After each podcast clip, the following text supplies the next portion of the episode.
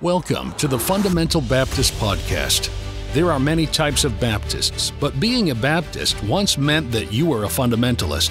Over the years, many Baptists have strayed from the fundamentals and thus attack those who remain true to the faith. This podcast will address the issues surrounding what it means to be a fundamental Baptist. Somebody said, Brother House, fundamentalists are changing, aren't they? No, fundamentalists don't change. Folks, quit being fundamentalists. God says when the troubles come, He said, fight. You can't fight. He said, withstand. You can't withstand. He said, stand. What does it mean to stand? He said, don't change. What? Don't change what? Number one, don't change what you believe. Here we will reason concerning the scriptures about the doctrines we hold dear. We believe in souls being saved, lives being changed, and Bible doctrines being strengthened by the Word of God. We believe in the local church, soul winning, missions, and everything taught in the King James Bible. I thank God tonight for this wonderful Bible. You know, I, I thank God it's a perfect book, and I, I love the Bible. Doesn't need any addition, no correction, nothing taken from it. Thank God tonight for the Holy Bible. I like it just like it is. We are not ashamed of being fundamental Baptists, and we want to encourage others to remain true to the Bible, their Baptist heritage, and to not change what they have been given. You just stick with the book. You can't beat this book. Why does every generation feel that we got to change it just a little bit because our daddy did it like this and our granddaddy did it like that, and let's change it just a little bit? You change it, and things that are different are not the same. The same commit thou to faithful men. Thank you for joining us in our discussion of what it means to be a fundamental Baptist. Hello and welcome, David Baker. Welcome to the Fundamental Baptist Podcast. We're glad that you're here. We're continuing our series in Calvinism, and today is point number five. I have my son with me, uh, Jonathan. How are you doing? I'm doing well. A little bit maybe congested, congested, but uh, uh, don't feel bad or anything, so doing awesome. Good. Awesome. Well, that's great. Great to have you again on this. This lesson is very different than I think any of the other ones. Um, when you hear people say there are one point or two point Calvinists, this is definitely one that we quote if you, depending on how it's defined, that we could say we are that. Again, we don't say we're any, uh, we're zero point Calvinists. We disagree with all of them because of the way it's taught, and you'll see that in here. But this is what many people would say, that yes, we agree with that, and it depends, again, on how it's defined. So what you have in this, they call it two different things. So either the preservation of the saints or the perseverance of the saints. So let me do the preservation first, okay? Preservation, that we are preserved, that we are saved, that we can't lose that. And Jonathan, we would agree with that. Absolutely. I mean, it's if if you want to define, redefine perseverance to preservation, then we're on we're on board with that. We believe that, and that's I, where we differ from Arminianism too. It is that we believe that once you have put your faith in Jesus Christ, that uh, that He has locked you in, that He has saved. I mean, uh, John uh, ten twenty seven. My sheep hear my voice, and I know them, and they follow me, and I give unto them eternal life, and they shall never perish, neither shall any man pluck them out of my hand. My Father, which gave them me, is greater than all, and no man is able to pluck them out of my Father's hand. I mean, we believe in, if you want to define it like that, which in some of the stuff that we're listening to and reading, and it, depending on who you're listening to, uh, they'll define it as preservation of the saints, and that once you have accepted Christ, then you can't lose it. And, and we we stand with that. By the way, historically, many people they call Calvinist are Calvinist because of this point right here. So let me read to you what Arminianism, uh, they have five points of Arminianism, and um, what they say, human free will, we believe man has a human free will, conditional election, um, that... Um, um, Well, we'll go into all that. We're not here for that. The universal atonement, resistible grace. Um, we can resist God's grace. And then the last one, fall from grace. The teaching that a person can fall from grace and lose his salvation. So many people, Baptists, saved, believe right, say, no, we can't lose our salvation. We're sealed under the day of redemption. We are born again. You can't be unborn. That can't happen. And so when you said, okay, I can't believe that, so So I must be Calvinist, and some people are Calvinist because of this point right here, because we don't believe that you can fall from grace. And we're going to get to that more later on the other side. So if we're talking about being preserved, the, the preservation of the saints, once you're saved, you're preserved, you can't lose it, you're sealed, uh, your name's written in heaven, it can't be erased, erased and all of that, okay? So the problem is then when you get to the perseverance of the saints, okay? The perseverance of the saints, when you get to that. And so there's two different definitions in there. Preservation, the act of keeping, preserving, keeping us safe, keeping us from injury. Eternal preservations means you can't go to hell, okay? But the perseverance and that definition, that is totally different. That is where you are um, living right, you're you're you're persevering to be able to live right and make it, and how they teach that. The perseverance definition, persistence in anything undertaken, continued pursuit uh, or prosecution in any business or enterprise. In theology, a continued state of grace to state of glory, sometimes called finer, final perseverance. And so one of the big things they say in perseverance is you're going, if you're saved, you're going to persevere. You're going to keep on going. Uh, you're going to endure to the end to be saved. And so if you are saved, then you are going to persevere. And their quote, and I may not get exactly right, but their quote they like to say is that if you fall away and come back, you never lost it, because we're preserved. But if you fall away and don't come back, then you never had it, okay? And we have a disagreement on that. Jonathan, I'm getting ready to go into the endure to be saved. I'm going to show where that is, where that's coming from. But any any thought in on the first in, in defining that and that perseverance? And again, the words are so close. We got to be very careful when we talk about it, or I'll use the wrong word.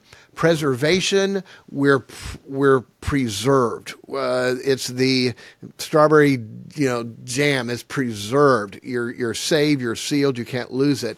Perseverance, you're having to live right to prove that you're saved, or if you fall away, to come back to prove that you're saved. And that is something we have a strong disagreement with. Right. I, I've seen it's very dangerous too, and and. I think some people try to be careful, um, even on the, the Calvinist side of it. Um, but what happens when you start to judge somebody else's salvation by what you see of them? At, w- at what point did uh, everybody else look at David and go, wow, well, he must not be saved? And the decisions they make, they may make because of it. I, I don't believe we're supposed to look at somebody else on the outside and question their salvation. As we know, God looks on the heart. That's the that has we have no uh, business to be in that, because we can't see it. So all you can do is, if somebody says that they believed, you take them at their word, and if they fall into sin and they go a different direction, well, they profess salvation at, at one point, so all I can do is pray for them that that God works on their heart and and that they turn around. But if they don't, do I just believe that they, you know, d- went to hell? And I, I've listened to, to different people and friends that I that I know, and and they... They start to question, and they, they, especially when they're somebody may be arguing, and they're like, "You're not living right, so you must not be saved. You need to get saved." Well, how is that beneficial? For for them, they know in their heart that they've accepted Christ or rejected Christ. So rather than telling them that they're not saved when that's not the real issue, it's sin, then how is that beneficial? So it's it's it's. It, to to look at this from both sides, to clarify what they mean by it and kind of how they, they dance on both sides of it, uh, that they say one thing and then they kind of go back and forth on it. Um, we believe in, in preservation, but we don't believe that you have to keep doing some good work or stay out of certain sins, because that's interesting also. It's always, if it's a sin that's bigger than any of my sins, then you didn't persevere. Because we're okay with our sins, but it's like, oh, they've fallen away. Why? Because you've classified their sin to be greater than yours. Like that, that doesn't it doesn't really make sense. It's always you being a judge on something you can't be a judge on. So, and that issue is such a big deal, because when people say, okay, you can lose your salvation, at what point? What do you have to do? Oh, that's a big sin. Okay, like what? You know, when Peter denied Christ, which I know he didn't commit anything really bad like adultery. You know, he just denied Christ, which Jesus said, if you deny me before men, I'll deny you before the Father. Whoa, that's bigger than adultery. But he didn't lose his salvation on that. But yet he was still saved. And so when you try to judge someone and say, there's no way that person can be saved. When I was in the world, people said, oh, there's no way he could be saved. Are you kidding? I was being spanked like crazy. Nobody could see it, because so many times God spanks privately, okay? So people were judging, he's not saved, he's not saved. And again, that doesn't help. Um, it's not right. It's not biblical. I knew I was saved. I knew I trusted Christ. I knew God was spanking me all the time. Um, but it, but we look at that and say, okay, well, he might not be saved because he's not living right. And it's a totally wrong understanding of that. So I want to go into the verses where, here's what it says, but he that shall endure unto the end, the same shall be saved. So many times, we talk about this forever, false doctrine comes from not rightly dividing the word of truth. Okay? We're to rightly divide the word of truth. When we don't, then you come up with false doctrine. So what is that talking about? Twice in the Bible it says, but he that shall endure to the end, the same shall be saved. One in Matthew twenty-four and one in Mark thirteen. I encourage you to go read these. I'm going to read them here, but go and look at it. This is talking about the tribulation. Okay, this is during that seven-year tribulation period when somewhat two-thirds of the world's population is all going to be killed.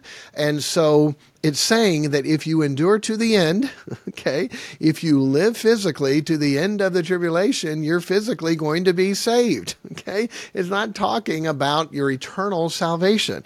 And so when you look at that, Matthew twenty-three, and you shall hear, sorry, Matthew twenty-four, and you shall hear of wars and rumors of wars. See the, see that ye be not troubled, for all these things must come to pass, but the end is not yet, okay? For nations rise against nation, earthquakes, divers places, beginning of sorrows, afflicted, many be offended, false prophets shall rise, shall deceive many, because the iniquity shall abound, the love of many shall wax cold, but he that shall endure unto the end, the same shall be saved. It is not saying to go to heaven, we have to endure, persevere to the end to be saved, but that is what many people teach, that if you did not endure to the end of your life faithful to God, then you were never saved, okay? And that is so wrong, and that's where they get it from, and the context of that is literally talking about the tribulation. Now, not to get into to too much prophecy, but there's there's two criteria. The people that are going to be in a human physical body in the millennium, the thousand-year millennial reign, the two qualities were, number one, they lived until the end of the tribulation. They didn't die. And all of the um, and all the seal judgments and all the thunder judgments and all the trumpet judgments and all the vial judgments and the three woes, okay? If they made it through all of that, then there's a good chance they go into the millennial reign in a human physical body to marry and have children and live here on the earth when Jesus is in charge. The other thing they have to be a part of is a sheep nation, not a goat nation. The nations that were friends to Israel, as much as he done it when at least he's my brother, he done it to me, enter into the joy of the Lord. They get to go into the millennial reign in a human physical body, which is amazing. To be able to live on this earth in a human body when Jesus is on his throne in Jerusalem, what a great way to live. And so those two things have to happen for a physical human body on this earth to go into the uh, millennial. First, you physically have to live through it. And second, you have to be a part of the sheep nations. Then you get to go go into this millennial reign. That's all it's talking about. And by the way, Mark thirteen, I'm not going to take time to read that, but it says the same thing. When shall hear of wars and rumors of wars, be not troubled. Those are the two times that it says that. And so to say, some people in ultra hyper dispensationalism say, oh yeah, during the tribulation, you have to do works and endure to the end to be saved. No, that's not what it's talking about either. Humanly, physical, um, you have to endure physically right to the end to physically be saved. And that's where they get that. And it, it, it says so clearly, uh, there, then shall they deliver you up to be afflicted, and shall kill you, and ye shall be hated of all nations for my name's sake. It doesn't have anything to do with you living right or or any of that. It says they're going to kill you physically. So if you survive, basically, if you survive unto the end, the same shall be saved. It, it, it, just read the verses before it. Yeah, very simple. So that's really a big deal. Um, and context, context, context. By the way, in Mark, right after it says, um, um, but he that shall endure to the end shall be saved. Verse fourteen, very next verse. But when ye shall see the abomination of desolation spoken of by Daniel the prophet standing where it ought not. Okay, what's this talking about? And then it said to flee into the Judea and the mountains. This is during the middle of the tribulation when the Antichrist takes a female pig and offers it on the altar and places the, the blood of the Holy of Holies. That's the abomination of desolation. We know exactly when that is. That's in the middle of the tribulation period. That's when that verse is talking about. So if you're going to use a verse, please make sure you use it in context with the time period in which it is. And by the way, that's the only time those are found. Um, and so you need to know where that is and what it's talking about, or you're going to get some totally crazy doctrine. And that's what happens so many times on this. Okay. So, um, So we wanted to go into that. And then there's a couple other things, um, and my son and I were talking about this. It, it, it's very confusing, and and I, I read a lot of the comments to people like, "Oh, this is so great, this is so wonderful," and it's like, does anybody have discernment to be able to listen to what is truly being said and to know where the context of it is? So one time he talks about falling away from grace, but it seems like, okay, he might be all right on it. And then the next time he actually says falling from grace. So I want to cover that um, because grace is undeserved favor. So if I can do something to lose the grace, then it's not undeserved favor, okay? Uh, it, it just makes no sense at all how somebody can fall from grace. Now, Arminians say exactly that. Yes, they believe you can fall from grace. Um, years ago, I was uh, at a car dealership, and there was a pastor there for a Church of God, and we we're talking about salvation, and we we're talking about eternal security. And I said, saved, sealed. He goes, well, what about falling from grace?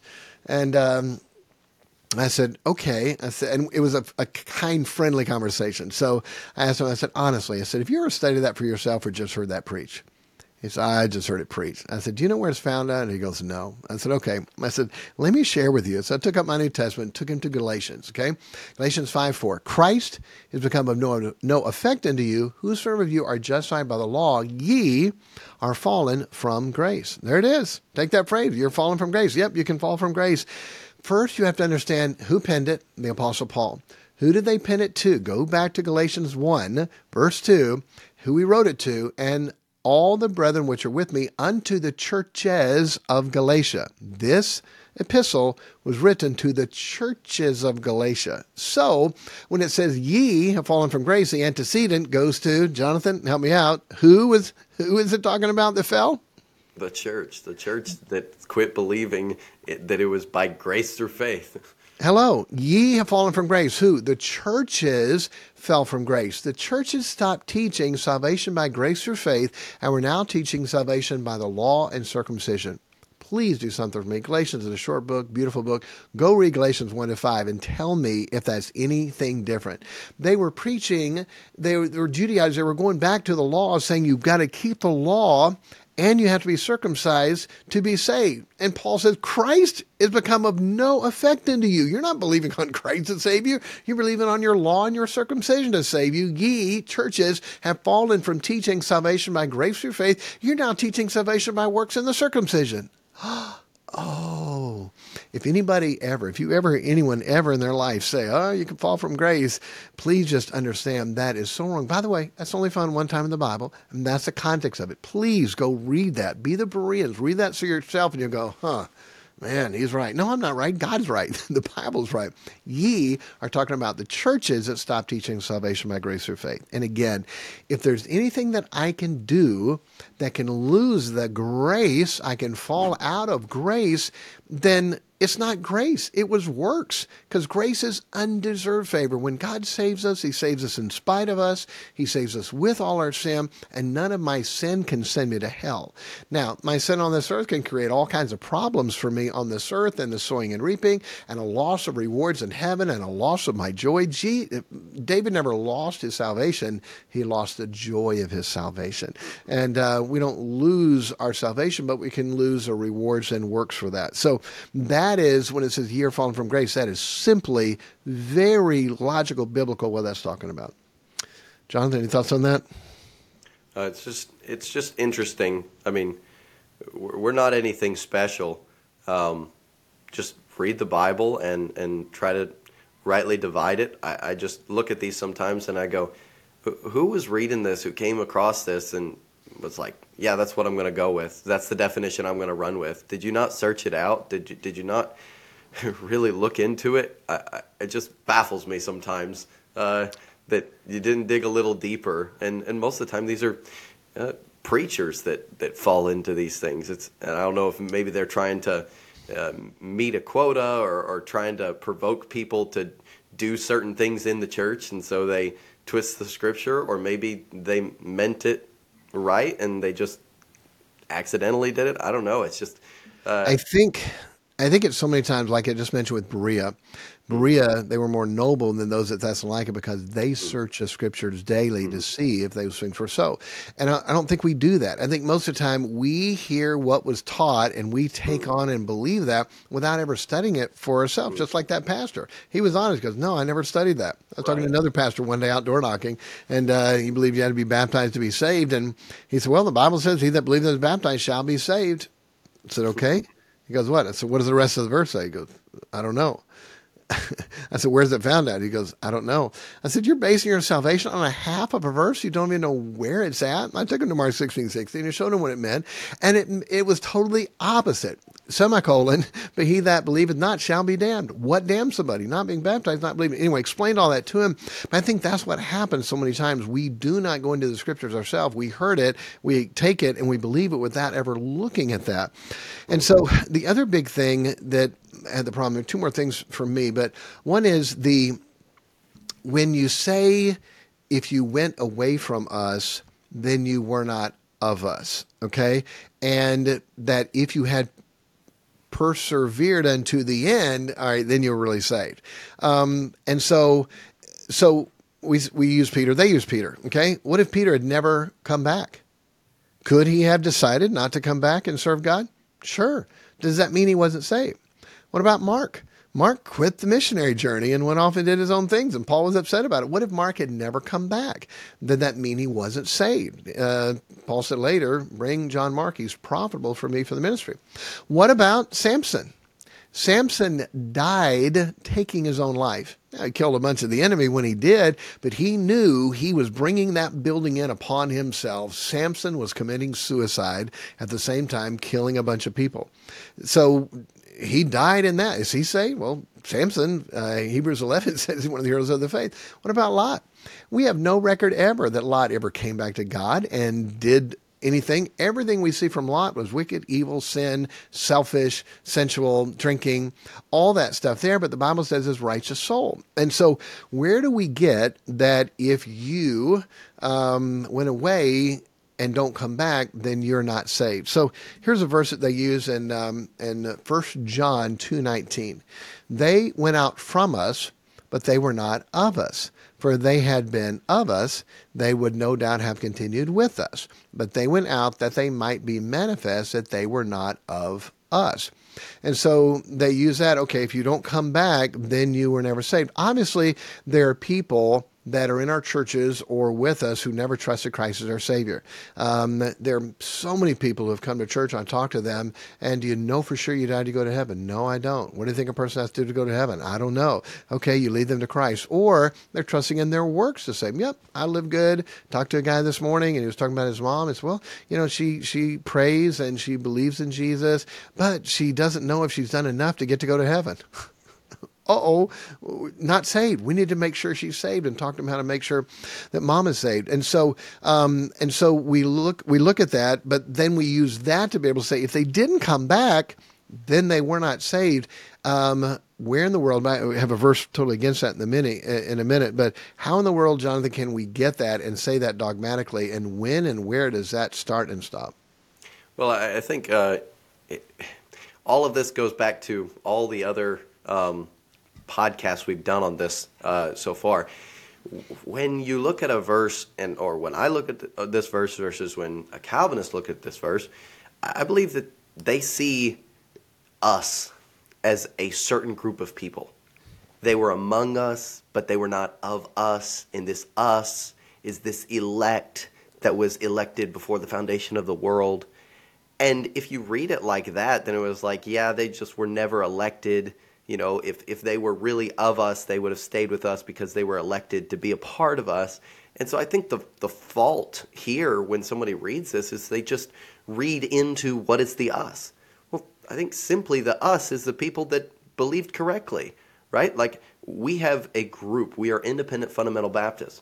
Well, somebody that is Mormon or Jehovah's Witness, they're not of us because they don't believe like us. And so when it says they went out from us, why did they go out? Because they didn't believe like them. They weren't really of them. They followed, they were there, and then they left because they didn't truly believe. But if you read into it and say, oh, that us is talking about the elect, I think that's where you where you get off and you lose sight of, of what it is. It's very simple. Some people, they'll go to church, they'll try it out, they'll kind of, oh, yeah, I mean, this is kind of, and then, but never truly believe or accept the payment of salvation for their sin. And those wouldn't be saved. And some maybe right. believe, but they didn't, they don't want to keep trying to do what they're supposed to do as a Christian. Now, that doesn't mean that they're not saved. I think that's a different category. Um, uh, when you were mentioning those other um, people, such as uh, Samson and, and um, Peter and Mark, I thought of uh, Demas. Um, Demas has forsaken me, having loved this present world. And yeah.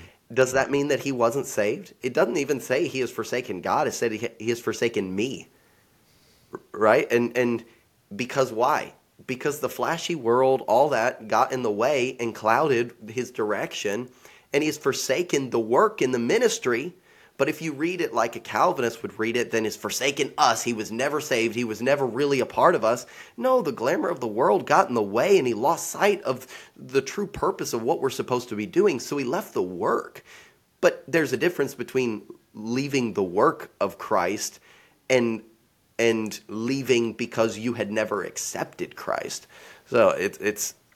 No, absolutely. By the way, I, I wanted to. I've, I have twenty podcasts right now that I want to want to do in different topics, but um, we may do it as a part of this Calvinist thing because it's definitely something that that is we've woven in all of their teaching on you shall know them by their fruits. And uh, that the seed, the, I want to go through the, the parable of the sower. And I believe that's one of the most misunderstood passages. And we look at that and say, this was not saved, this was not saved. And exactly opposite, to be able to go through detail by detail and show which ones are saved and what happens and what the true fruit is. Because we become fruit inspectors and we use our verse, you should know them by their fruits. They don't look at the passage where it comes from, what it's talking about, and actually what is the fruit. It is so messed up in that because we don't understand that. So we're judging this person not saved because of their fruit, and they have no idea what that is. So, by the way, Matthew seven is where part of that is at. One of the verses that was mentioned is Matthew seven twenty-three in R C Sproul's um, lesson on this. He said, "And then will I profess to them, I never knew you. Depart from me, ye that work iniquity." And he was using that to be able to say that people who went away from God and got into iniquity, you were never saved. You never trusted Jesus to save you. You. And so that's how we know. If you're not persevering to the end and you go back into iniquity, then you were never saved. And I was just shocked by that, to hear these, quote, great Bible scholars. When you look at the comments, that's what they say. Um, and they have no idea what that is. Two verses above it, okay? And when you're looking at it, there's paragraph marks that w- with this thought together. Uh, Matthew seven twenty-one, "Not everyone that saith unto me, Lord, Lord, shall enter into the kingdom of heaven, but he that doeth the will of my Father which is in heaven." Other podcasts I've talked about that, very misunderstood. People fill in the blank for what they think is the will of the Father, okay?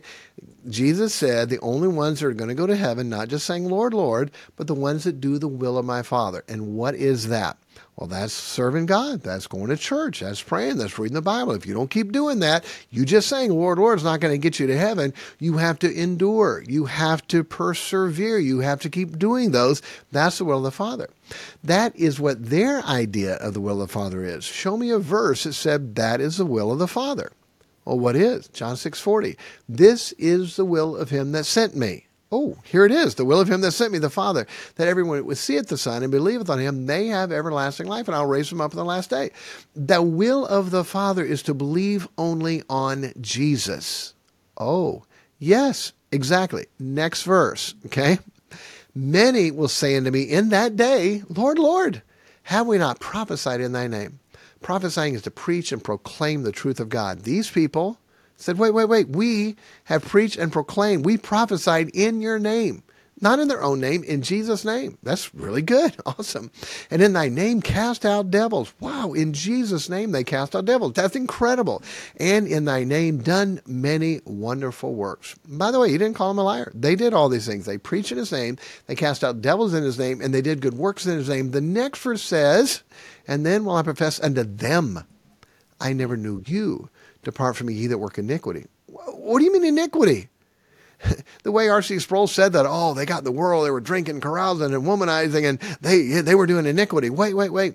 They said they preached in his name, they cast out devils in his name, and they did many wonderful works in his name. What was iniquity? Here's iniquity. You never trusted me to save you. You were trusting your works to save you. That is iniquity. You thinking your works could save you? You thinking your deeds could get you to heaven? I never knew you. You never trusted me to save you. You were doing all these things for me to try to get yourself to heaven. Depart from me, ye that work iniquity. And that is iniquity. It's Cain and Abel. It's Cain is trying to bring his works. Look what I did. And Abel says, no, it's not me. It's the lamb and the blood shed. It's exactly that. And so for him to use that verse and that, I am just floored, because that's not what it's talking about at all. The people were doing preaching and casting out devils in his name and good works in his name, and he said that was iniquity because you were not trusting me to save you. And it's sad, I'm afraid, there's so many Christians like that that are trying to work and earn their way to heaven. And they're doing great things, but they never trusted only Jesus to save us. Um, and for R C Sproul to use that verse in that context, that these people, they were in iniquity, he said, he didn't say, I knew you and and and then lost you. He said, I never knew you. And uh, I, that's just a totally wrong use of Scripture. It's, it's interesting. Sometimes when I read a verse like that and I go, but what type of person could use Jesus's name and understand the power that is there and cast out devils and do all these things and and not believe in only him? What kind of person, what kind of group could be like that? Well, how about one of the biggest groups that probably we, we know and see?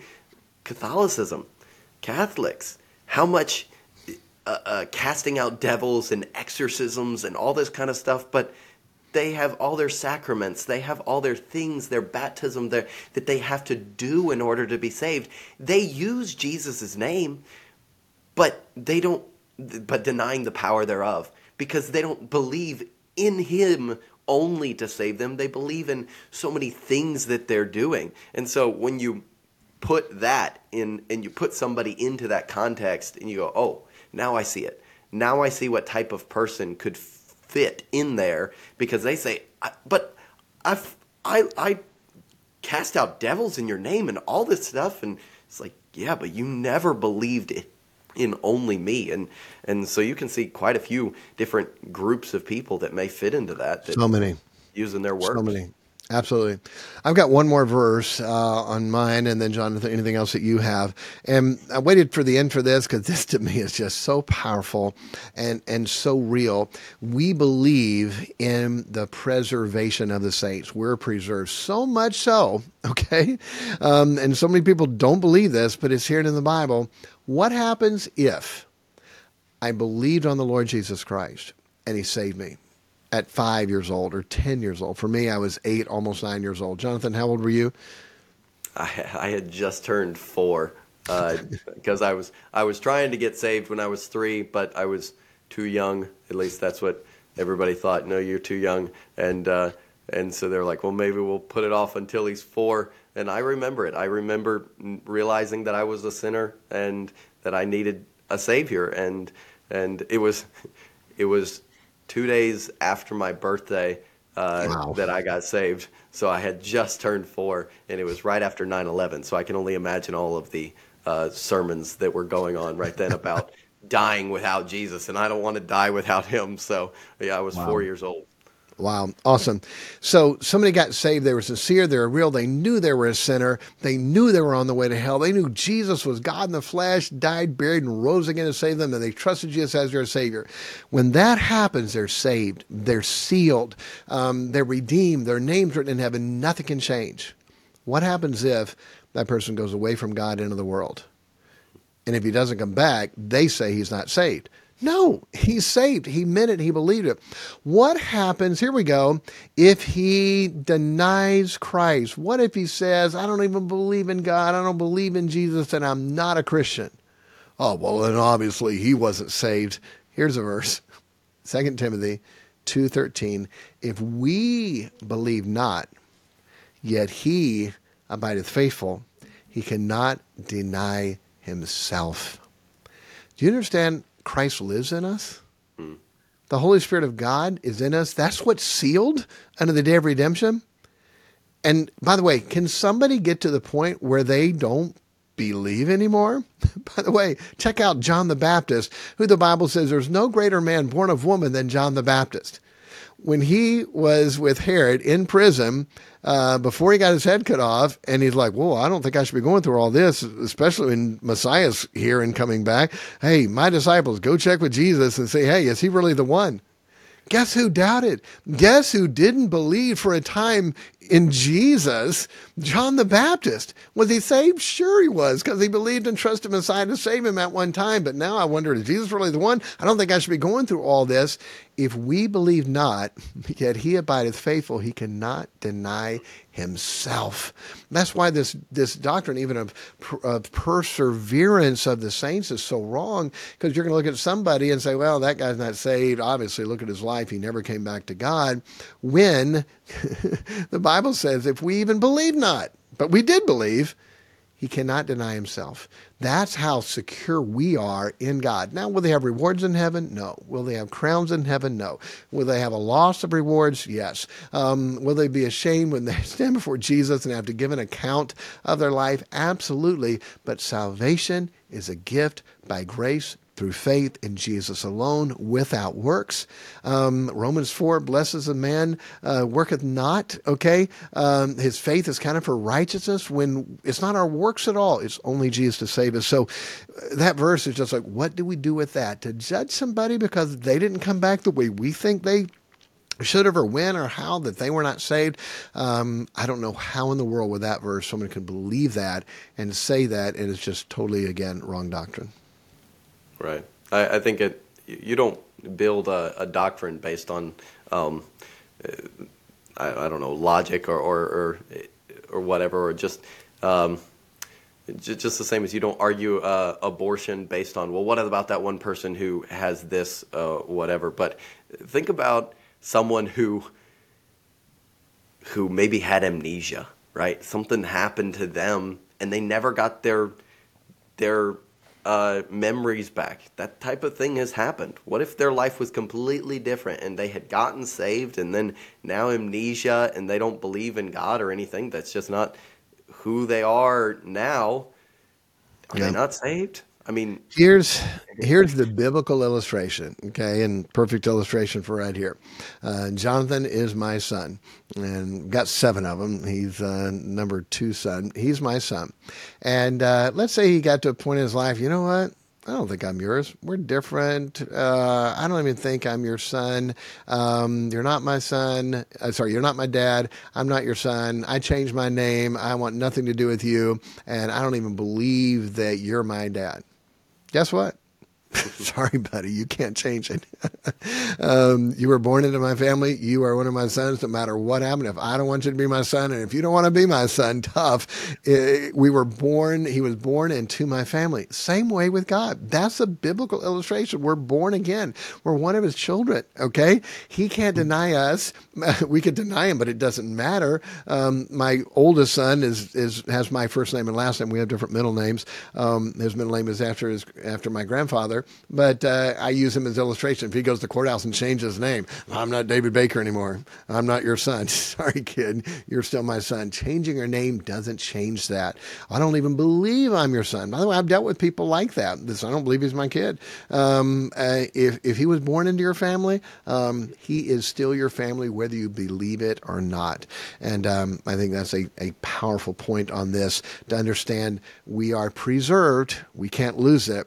But you, there is no perseverance of the saints to prove that you're saved. There are people who could go away from God, come back to God. There's some people who go away from God and come back to God who never trusted Christ as their Savior, okay? Um, they never did. It is, did you believe on the Lord Jesus Christ to save you? If you did, then you're saved, sealed, and nothing can change that. Go back to uh, Ancestry dot com, change your name, whatever, but guess what? You put your blood into the system, guess what's going to come back? It doesn't matter whether you didn't want to be a part of that family or not. It's in your D N A. And, and now that we are covered by his blood. Amen. It, it, the blood's there. Go back to the D N A. It's you're not changing that. We are regened. We are mm-hmm. regenerated. That's how born again we are. We have regeneration inside of us. And what a beautiful thing. So um, that's what I've got. Jonathan, any other thoughts on this? I don't think so. As long as long as people can understand the, the differentiation between both sides, that understand there are people on, on both sides of this. And, and I think it's interesting, too. We're not just going through these and being against these because it's Calvinism and, and looking at it. Okay, is, is it true? Is it false? Is it, uh, well, okay, let's look at it. Actually, I agree with parts of what he's saying. And okay, is do I believe all of it? No, there's some things he says he kind of goes off into into this. And so you can see with, with us, we're not just putting a blanket over all of it. No, we don't believe it because it's Calvinism, but each person should do that too. We were talking about it earlier, how people just hear one thing and they go for the whole thing. Divide it all, look at it all, piece by piece, and see if it holds water. Uh, that's, that's what we did, and, and I think you can see that, that it doesn't hold water. Amen. Sound doctrine, talk about it all the time. It has no holes in it, okay? If you can shoot holes in a doctrine, if you can say, well, what about, well, what about, what about, and it doesn't make sense, it's not sound. It's not sound doctrine. There are holes in it. Calvinism is not sound doctrine, okay? There are hundreds, as we've shown, hundreds of holes in this, okay? Um, it's not Bible. Now, like I said, we have a few other lessons we want to do. We're going to take some of what we did and turn it into a class to be able to uh, help some people where it can stand alone and people can go through this. So there's a few more lessons we're going to have. We're going to talk about provisionalism. So there's Arminianism and Calvinism, and it used to be, are you Arminian? No, okay, I guess I'm Calvinist. Um, but there's now a, a term that describes what we are, and we're going to go through that. We want to explain that. Uh, the parable of the uh, sower, I think that's a big deal. Understanding that by doctrinal words there, I think can help so much in sound doctrine with what we're dealing with here. So we may deal with that on this also. So if you got a question, let us know. If we miss something, let us know. If there's a verse that proves exactly um, what you believe on Calvinism and we did not cover it, feel free, email it to us, the Fundamental Baptist Podcast at gmail dot com, and uh, we'll be glad to cover that. Okay? God bless you. Take care, and uh, we'll see you next time.